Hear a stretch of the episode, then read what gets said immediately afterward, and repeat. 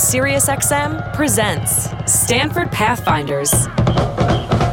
Stanford has 225,000 alumni living all over the globe in 151 countries, and they're some of the most amazing people you would ever want to meet. A show about how the graduates of Stanford University are changing our lives and the world. We'll hear very interesting things from business leaders in the technology sector, but well beyond that, the worlds of politics, entertainment, business, and beyond. Inspiring stories from America's innovation heartland. It's a place where people look to the future, not to the past, where they don't rest on their laurels. Think about the gold rush. Think about Stanford being formed in the late 1800s. And then Stanford was the beginning of Silicon Valley. And the ethos of Silicon Valley is deeply embedded in the Stanford spirit. It's a spirit of innovation, experimentation. It's a spirit of being willing to try new things and risk failure as long as you fail forward. Welcome to Stanford Pathfinders.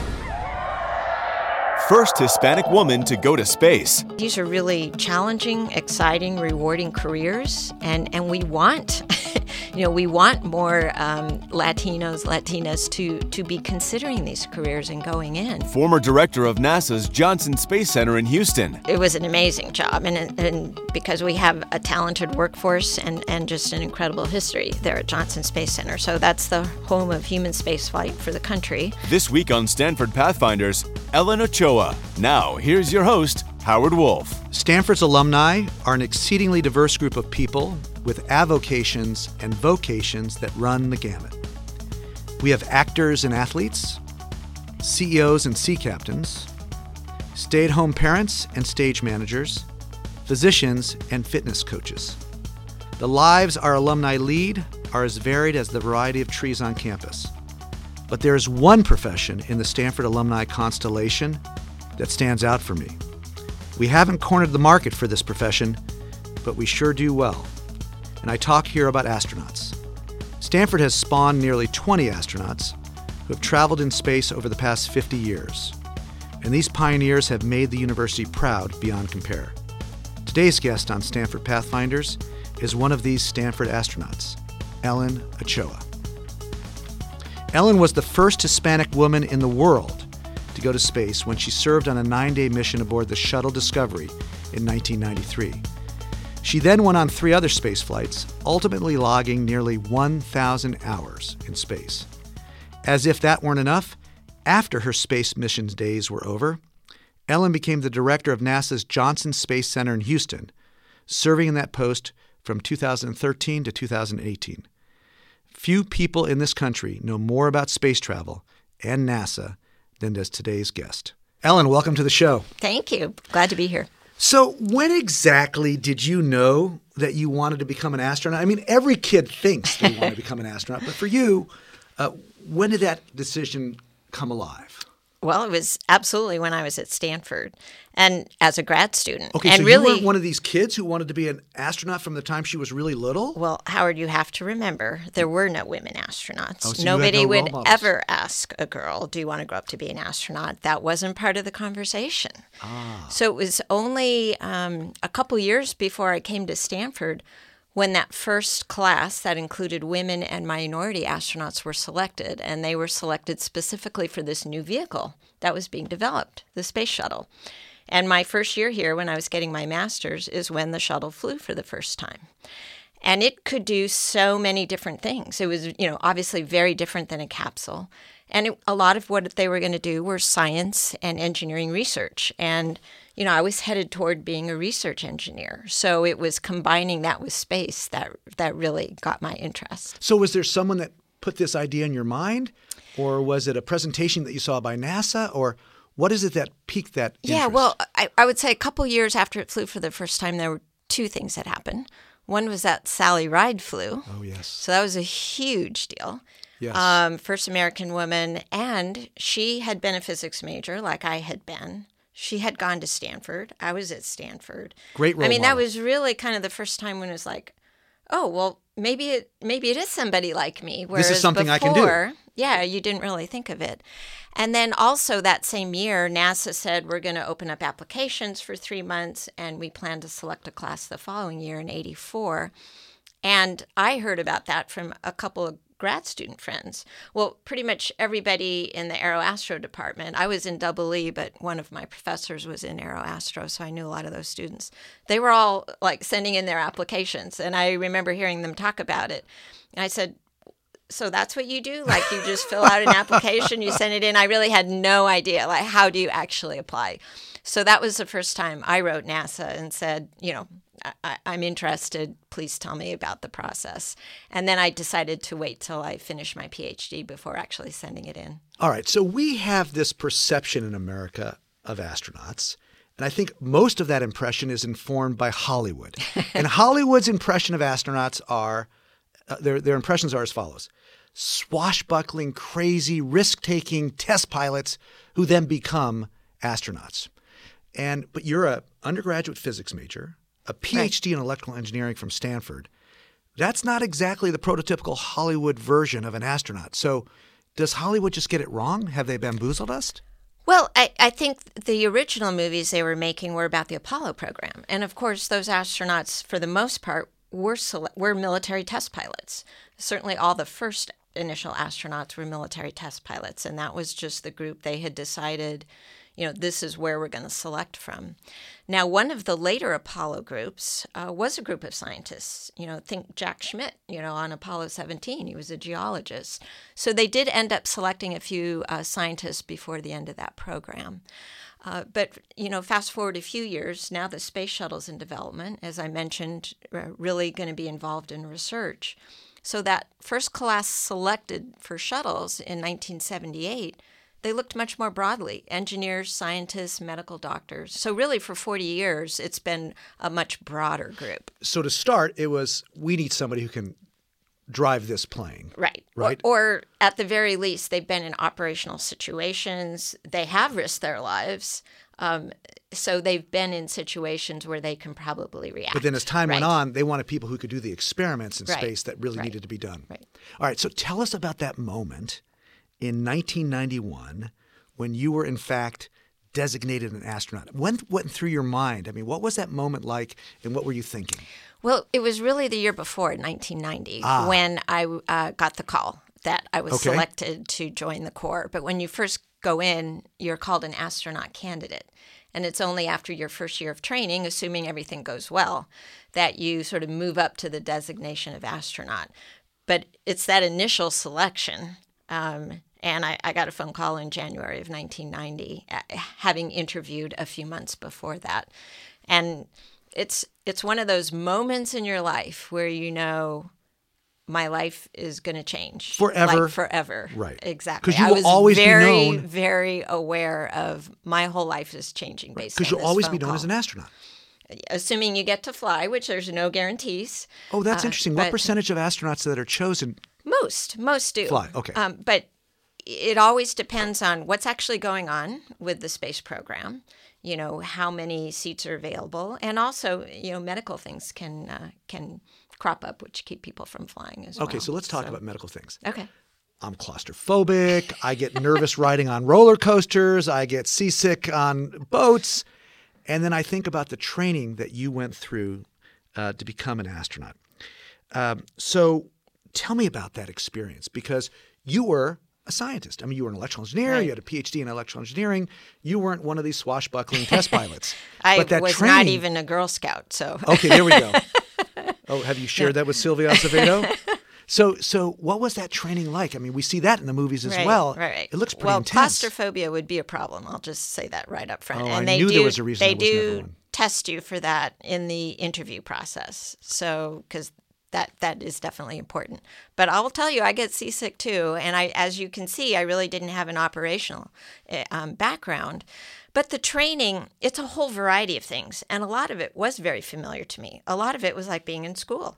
I mean, we got these workbooks to read through. You're learning about all the different shuttle systems, as well as, you know, not everybody comes with a physics background. So you might not have had orbital mechanics or, you know, any of those things. So, you know, reading through the workbooks, we had classes, um, and then we were in trainers where we start to learn how to operate, you know, everything inside the shuttle.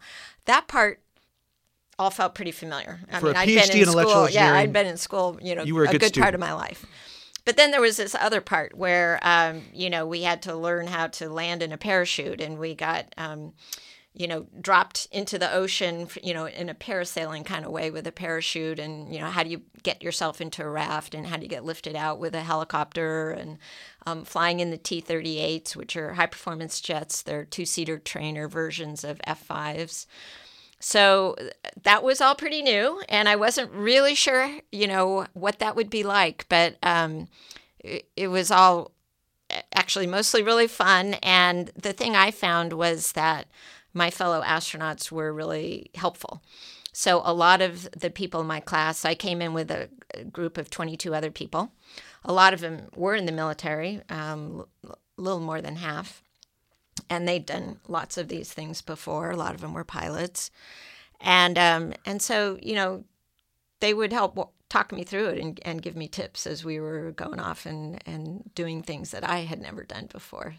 And you had no question in your mind that you'd be capable of doing all these. Things. Oh, I, physical- I did have a question. I didn't really admit that I had that question, but yeah, I mean, this was all new and different. But once they select you, the idea is we want you to fly. You know, we are training you to go fly in space. It's not a weed out process. It's not a the weed out process, like- process is before you get that phone call. So, so I think that makes a huge difference. So it's not like BUD/S training in SEALs, right? and in the SEAls, they're trying to weed you Yeah, out and yeah, find yeah. only the ones who. no, they want you to be successful, which is good, uh, you know, and it, and you feel that you don't feel like people are wanting you to fail. They I love you how you said it was. It was new and fun, not new and scary. Well, there may have been a, a few little, scary a little bit scary moments along the way. All right. So in 1993, do I have that right? Yes. You went on your first of four missions. Yes. Uh, in space, a nine-day voyage on the shuttle Discovery. Yes. All right. So you've trained for years. You've been anticipating this moment. You're sitting there in the shuttle in Discovery. Tell me what that felt like as you were about to take off, because that has got to be the biggest, both high and scariest moment of anyone's life. It, yeah, it's it's quite a moment. Now, fortunately, you've spent a lot of time in the simulator, Yes. um, and specifically for the launch phase, because there's a lot that can go wrong in that first eight and a half minutes. And I was on the flight deck uh, for launch, so so you've spent a lot of time, and then you've actually been in the shuttle before on your back, um, usually about a month ahead of your launch, so that you've you've gone through that process at least once of actually crawling in, crawling onto your back, getting strapped in, seeing what that feels like and looks like. So I think everything that NASA does helps to get you to a point where you you sit there and you think, okay, I've been here before, even though you you haven't ever launched before, but Right. I've been here before. Now the launch itself is pretty hard to simulate. We do get um, a, a ride in a centrifuge that simulates the changes in the G forces, during those eight and a half minutes, but you don't get the vibration of the solid rocket boosters and you know just everything going on you know in your helmet with with the noise and the calls and all that. So the first time you put it all together, it's actually happening and it's it's exciting, but Exciting or you're really- terrifying? I didn't find it terrifying in the physical sense, you know, where I'm I'm worried something's going to go wrong. It, for, I would say I had the very same feeling that most astronauts have, which is all like, I, I've got a job to do and I need to do it right, And I'm prepared to do this. And the only thing I'm really nervous about for the whole mission is, and I'm, am I going to do everything right? Um, you know, I was going to be operating the robot arm and and deploying um, a science satellite into space and then grabbing it out of space a couple days later. And it's like like if I screw that up, you, we've lost the whole sci- that whole science satellite part of the mission. So you know, you're just really focused, really focused on trying to be very, you know, think through all of your training and be very methodical about everything that you're doing. This is Stanford Pathfinders. I'm Howard Wolf. More with Ellen Ochoa, astronaut, next on Sirius XM Insight 121.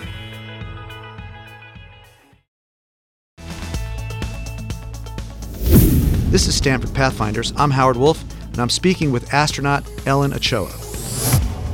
So if you go online and you look up Ellen Ochoa, the first sentence always says the same thing the first American Latina in space. And. Everywhere I read, it talked about your Latina background Mm-hmm. and that you were the first astronaut of this nature to go into space. Why is that designation important to you? And what have you seen that designation do for other young women who follow? I think it's more important for others than for me. To me, I just felt like an, an individual, and I need to do a good job no matter what, just because very few people get this opportunity, and they're counting on every crew member to do their job well. But um, of course, you don't have to look very far to realize there aren't a lot of Hispanics, particularly Hispanic women, um, in the STEM fields science, technology, engineering, and math. Um, they're way underrepresented compared to their population and compared to their population in the workforce. So and and yet these are really challenging, exciting, rewarding careers, and and we want, you know, we want more um, Latinos, Latinas to to be considering these careers and going in, and so that is why it had become it's become important to have that label because here's an example of somebody that kids in school can think about you know, maybe she wasn't that different than me. It's kind of like what I thought about Sally Ride. Oh, we have a few things in common, and something that I would have thought was completely impossible. Someone maybe not that different from me is doing it, and so maybe it isn't completely impossible. And when you were a girl, young girl, there was no role model. Not no, But not, if you're a young like Hispanic that. girl, nothing like that. She now Yeah, sees you yeah. and says, I can do Right. that. I can be an astronaut. And even if somebody's goal isn't to become an astronaut, a lot of it is just she did something really hard. She set a goal and she was able to achieve something. So maybe I can set a goal and I can achieve something, and maybe in a completely different field. But it's, you know, it's just a different, it's a mindset that that other people can help with. Interesting. So you mentioned Sally Ride moments ago, and here you are, and we're sitting here on the Stanford University Mm-hmm. Right. What is it about Stanford that has spawned so many astronauts? I think there are almost 20 astronauts who have come out of Stanford, who have flown in space. I think Purdue has this as well. Um, but what is it about Stanford Yeah. that seems to um, that seems to create all these astronauts? Well, and one of the really interesting things about Stanford is that more women astronauts have come from Stanford than any school. Well, that's even more Ten- interesting. 10 women astronauts, and a lot of them were firsts. Sally Ride was a first. First ever. Mae Jemison first African American. Um, Eileen Collins, who was in my class, was the first woman shuttle, shuttle pilot and then shuttle commander. Um, Susan Helms was the first woman from the military in space. Um, there was me, um, Barbara Morgan, edu- first educator astronaut in space. So it's not just women astronauts, but it's pretty incredible. Um, I- something in the water? what was it? well, Howard, you are very familiar with Stanford. I think you know. I mean, you come on campus and people they have all sorts of ideas and dreams and so many go off and make them happen. Anything's so, possible. So it doesn't feel so strange to be a person on the Stanford campus thinking, I'd like to grow up and be an astronaut or you know, that's what I would like to become whereas I think in other places I would just thought like I can't even tell anybody. I mean, it's just so ridiculous. But here, dreams are It yeah. Reality waiting It- to happen. Yeah, exactly. interesting. All right. So last year you retired. Is it was it last year? Yes, yes. Okay. But for the prior what five or six years, mm-hmm. you Five had and a half. You had five and a half years. You had been the director of NASA's Johnson Space Center in Houston. Yes. Now, I want to make sure people understand what that job is. So I want you to tell us a little bit about that job because it is a huge, huge job of tremendous importance. And how big's the operation? What's it like to make that transition from being the astronaut to the administrator, general manager? Well, it, it was an amazing job, and and because we have a talented workforce and, and just an incredible history there at Johnson Space Center. So that's the home of human spaceflight for the country. Uh, and we have uh, a little under, say, 3,000 government employees and another six or seven con- thousand contractor employees. So it's a, it's a group of about 10,000 folks. And of course, we have all the astronauts. Um, we have mission control and all the people that staff mission control, the people that plan and, and train us for flights and actually help us execute those flights. We have a large engineering group, and uh, they have been involved in designing and developing and testing human spacecraft since the very beginning. Um, we have the all the operational human spaceflight programs, and of course, the one that is operational right now is the International Space Station. So that's headquartered at Johnson, as well as developing new spacecraft. And there is a new beyond low Earth orbit spacecraft under development called Orion. That, beyond low yes. Earth so right orbit. now we fly in low Earth orbit. We want to go okay. to the moon. We want to go to Mars. I see. I see. And the spacecraft that you need uh, is Orion, and, and Johnson Space Center is is responsible for developing that. Okay, but but here you are training to be and then actually operating as an astronaut, going up on space missions, four of them with what a thousand hours in the in flight, right? Then you become the head of essentially a 10,000 person operation with what kind of budget? It's about four and a half billion. Four and a half billion dollars a year. Mm-hmm. That's a big transition. well, I didn't go directly from astronaut to that. You had I, something in between. Yes, I had some other management roles at Johnson Space Center. So I was uh, first deputy and then director of an organization there called the Flight Crew Operations Directorate. And that's the group, the organization that manages the astronaut office and our aircraft ops division. So that's like you used to play for the NBA uh, and then you became a coach, right? Yeah. Yeah. And then I moved up to deputy center director and, and then, then you center own the team. director. Yes, yes, I see. All right, so you can't pick up a newspaper or magazine these days without seeing a running debate about the amount of money that we spend as a country on NASA. And a lot of people suggest and argue that we overspend in terms of NASA and space exploration when we have so many problems here domestically um, in our country, whether it's poverty, um, housing, you know, issues of inequality. Mm-hmm.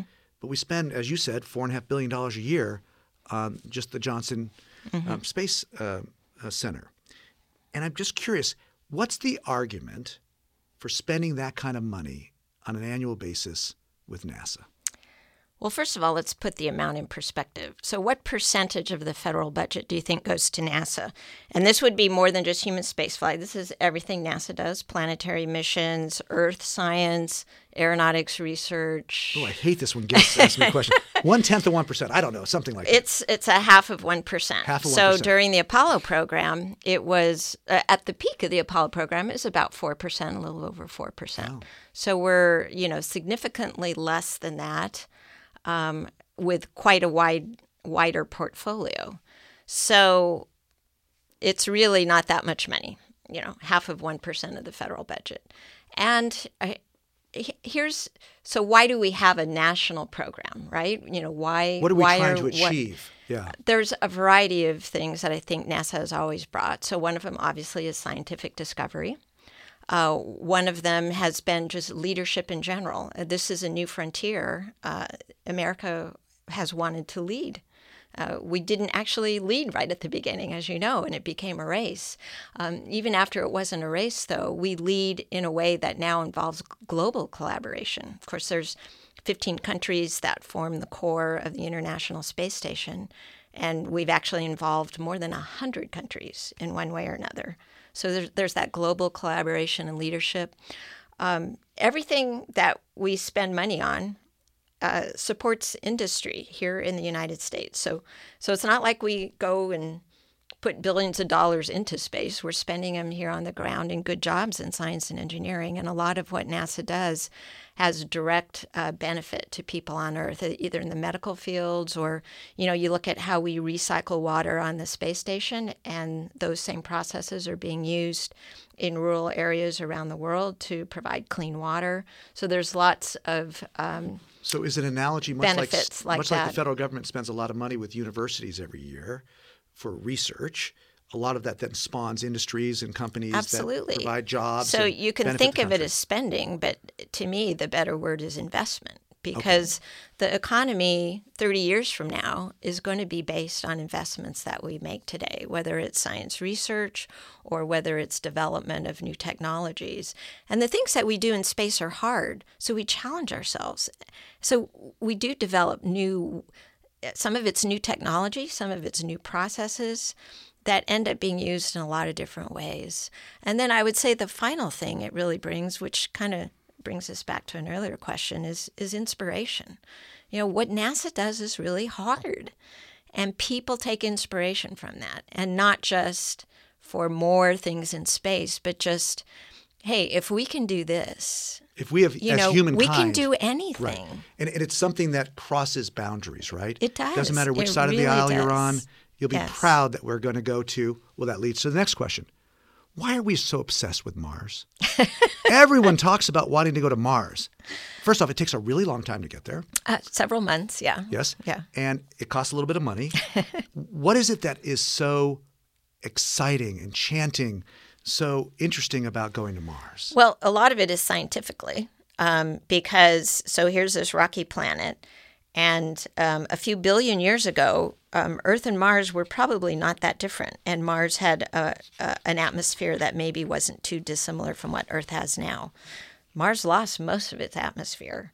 And with that, you know, comes extremely harsh conditions, which certainly life as we know it right now either can't exist or, you know, we don't know exactly whether it has all the right ingredients. So part of it is, you know, is that in Earth's future? And the more we learn about Mars, the more we can probably understand um, where Earth is is headed in the future as well. So 100 years from now, my guess is you and I won't be around.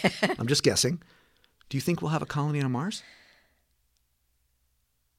Y- Yes, I I do think we will. I don't cool. know if it's, you know, I think it whether it's sort of just a, a self-sustaining colony on its own, or it's really hey, there's an outpost that's being supported by governments here because we think it's important to understand how you can live other places. And by the way, we're getting a lot of science in return.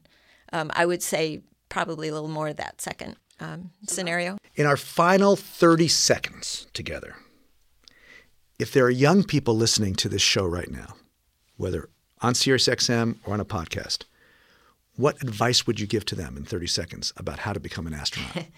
Well, of course, initially study some kind of technical field, some field of science or engineering or medicine, something like that.